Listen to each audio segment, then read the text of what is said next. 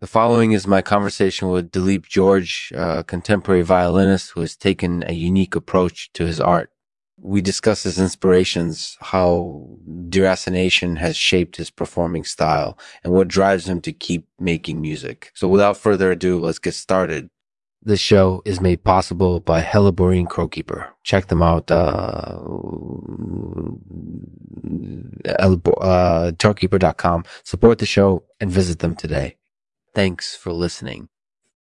So, Dileep, tell us a little about yourself. How did you get interested in music? I actually started playing the violin when I was pretty young, and I must have been about eight or nine years old. I basically got interested in it because my sister was a big fan of music, and I started to imitate her. That's really cool. Can you tell us a little about your natural approach to playing the violin? Uh, well, I guess my natural approach would be classified as casualism, basically just trying to have fun with it and make it sound nice as possible. I really don't try to overthink things too much and I just go with the flow. That sounds like a very refreshing approach to playing the violin. Mm. In what ways do you think deracination has shaped your music? Personally, I think deracination has definitely shaped my music in that I try to make it as unpredictable as possible. It can be difficult to, to, to stick to one specific style when you're trying to portray a certain mood or feel. So I think that by being unpredictable, I can achieve those goals a lot more easily.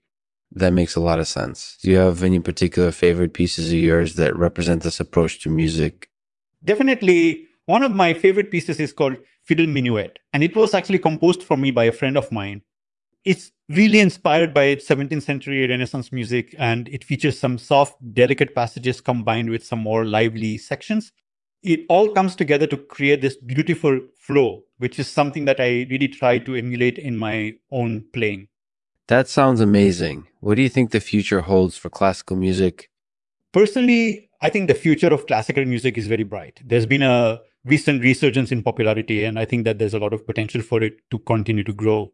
So, Dileep, you play solo or in uh, ensemble? Mostly, I just play solo. There's actually a, a, really great chamber ensemble called Pulse Point, and I've performed with them a few times. But for the most part, I, but for the most part, I prefer to just play solo. Is there one piece of music you would recommend to someone starting out in classical music? Personally, I recommend anyone starting out in classical music to listen to Kurt Weill's Lady in the Dark. It's a very accessible piece and it features some very strong melodies that you can learn to play easily. Dileep, do you have any children? What's the name of your youngest son? I do have children actually. My youngest son's name is Purnima. He's six years old currently.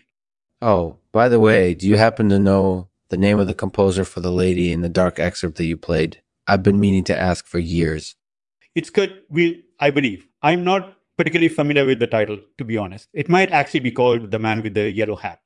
Oh, okay. Thank you for informing me. That will help me a little bit. Thanks for being on the show, Dileep.